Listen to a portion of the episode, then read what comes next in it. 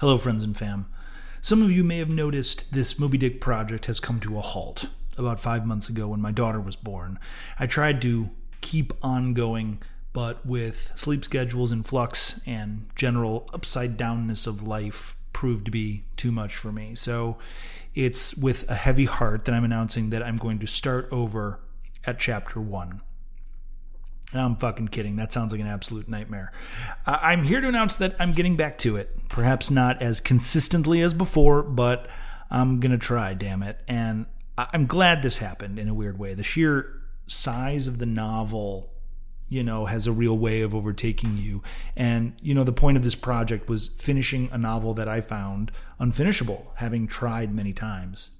I think our attention spans are just just not built for this especially because I think Moby Dick is so much more slice of life than hero enters, hero vanquishes villain, hero exits. At least so far, uh, you know, it seems like it's much more an examination of the culture of whaling than a monomaniacal quest for revenge. But you know, who knows? I mean, that may change.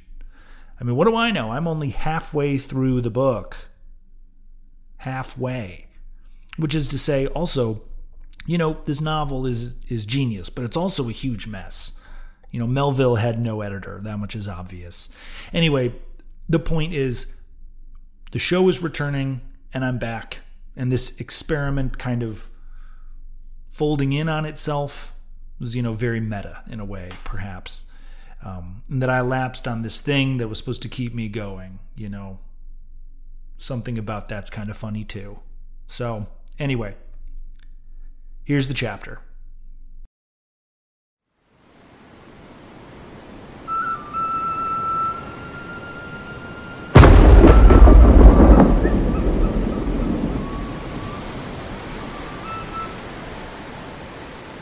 Chapter 73 Stub and Flask kill a right whale and then have a talk over him.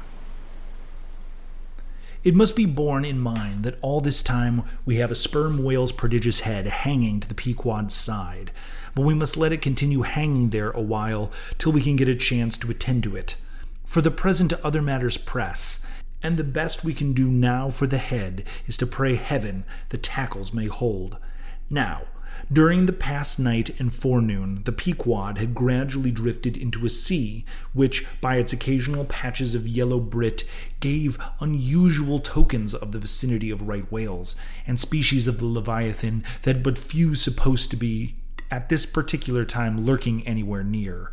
And though all hands commonly disdained the capture of those inferior creatures and though the Pequod was not commissioned to cruise for them at all, and though she had passed numbers of them near the Crozetts without lowering a boat, yet now that a sperm whale had been brought alongside and beheaded, to the surprise of all, the announcement was made that a right whale should be captured that day, if opportunity offered. Nor was this long wanting. Tall spouts were seen to be leeward, and two boats, Stubb's and Flask, were detached in pursuit. Pulling further and further away, they at last became almost invisible to the men at the masthead. But suddenly, in the distance, they saw a great heap of tumultuous white water, and soon after the news came from aloft that one or both the boats must be fast. An interval passed, and the boats were in plain sight, in the act of being dragged right towards the ship by a towing whale.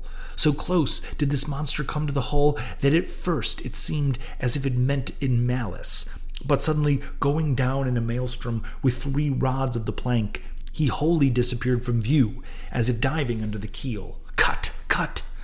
was the cry from ship to boats, which, for one instant, seemed on the point of being brought with a deadly dash against the vessel's side.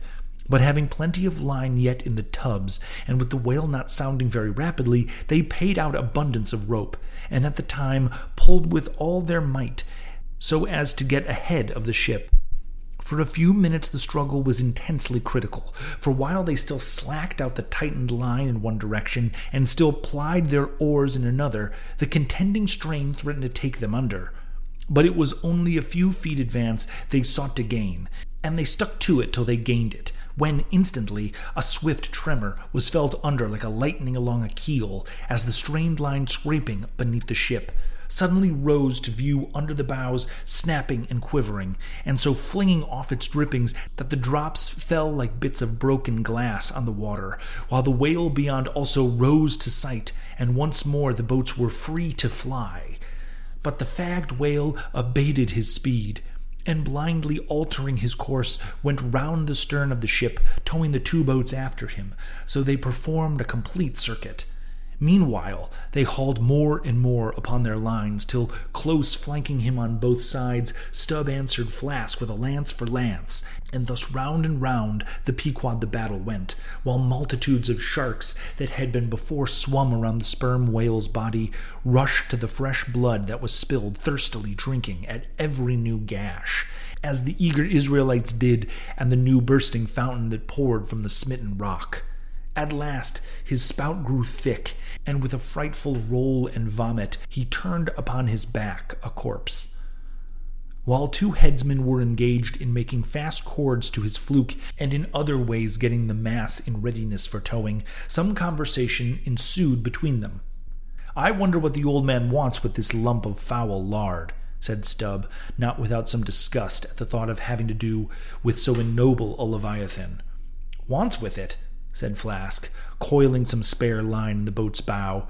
Did you never hear that the ship, which but once a sperm whale's head hoisted onto her starboard side, and at the same time a right whale's on the larboard, did you never hear, Stubb, that that ship can never afterwards capsize? Why not? I don't know, but I heard that gamboge ghost of a Fedallah saying so, and he seemed to know all about the ship's charms. But I sometimes think he'll charm the ship to no good at last. I don't half like that chap, Stubb. Did you ever notice how that tusk of his uh, sort of carved into the snake's head, Stubb? Sink him. I never look at him at all. But if I ever get a chance of a dark night and he's standing hard by the bulwarks and no one by, look down there, Flask pointing to the sea with a peculiar motion of both hands. Aye, will I, Flask. I take that Fedallah to be a devil in disguise. Do you believe that cock and bull story about his having been stowed away on board ship? He's the devil, I say. The reason why don't you see his tail is because he tucks it out of sight. He carries it coiled away in his pocket, I guess. Blast him. Now that I think of it, he's always wanting oakum to stuff in his toes of his boots. He sleeps in his boots, don't he? He hasn't got any hammock. But I've seen him lay by night in the coil of rigging. No doubt, it's because of his cursed tail he coils it down, do you see, in the eye of the rigging. What's the old man have so much to do for him? Striking up a swap or a bargain, I suppose. Bargain? About what?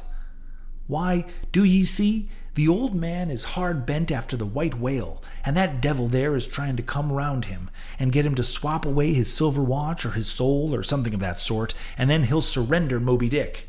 Pooh, Stubb, you are a skylark. How can Fedallah do that?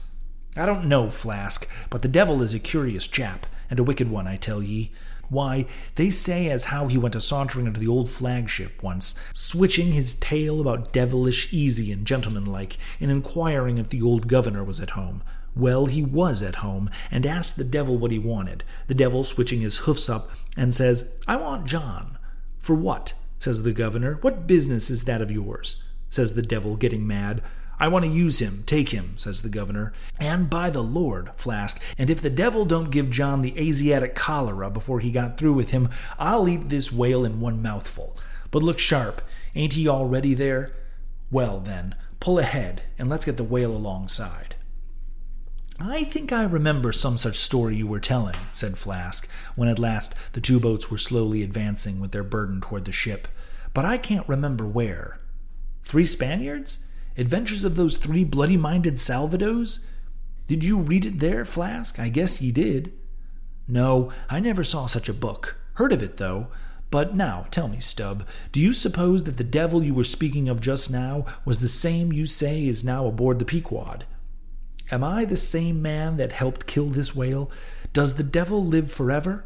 Who ever heard that the devil was dead? Did you ever see any parson a wearing mourning for the devil?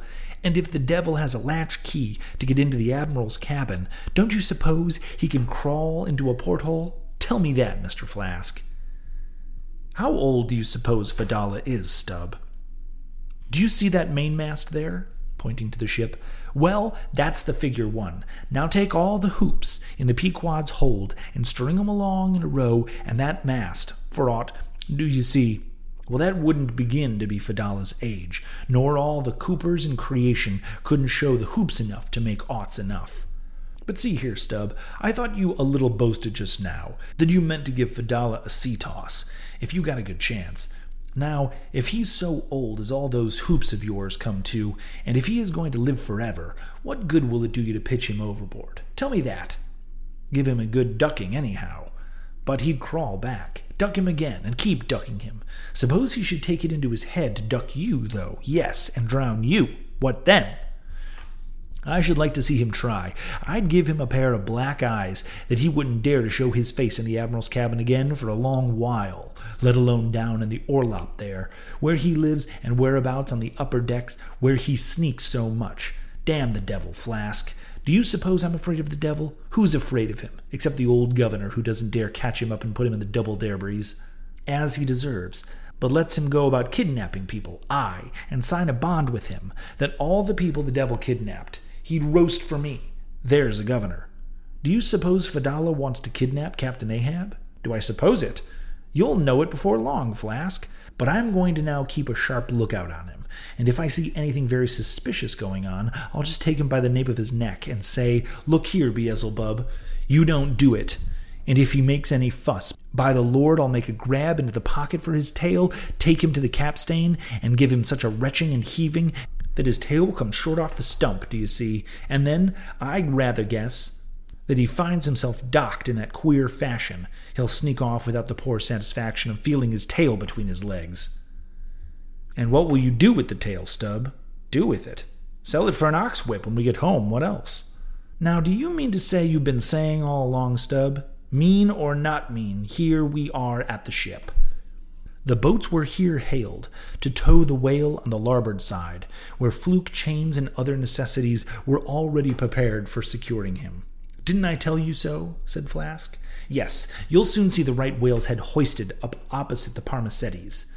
In good time, Flask's saying proved true, as before, the Pequod steeply leaned over toward the sperm whale's head. Now, by the counterpoise of both heads, she regained her even keel, though sorely strained, as you may believe.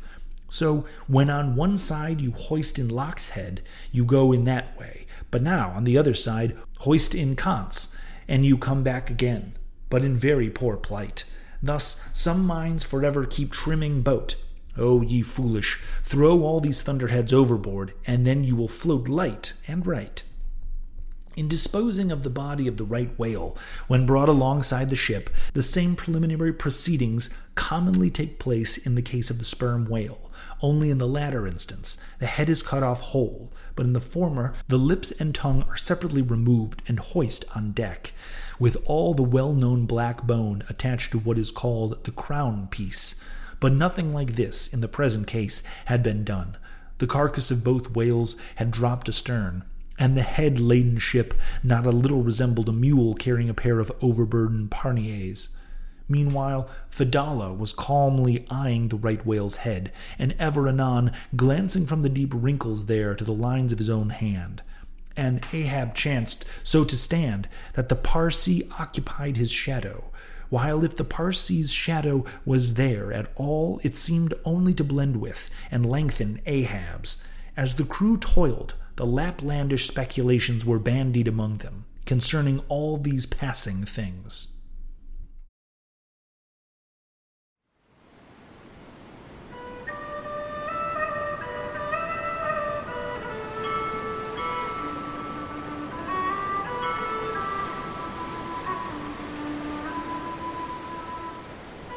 Thanks for listening to Moby Dick Pod. If you've liked what you've heard so far, consider subscribing or leaving us a rating on Apple Podcast. And as always, thanks for listening.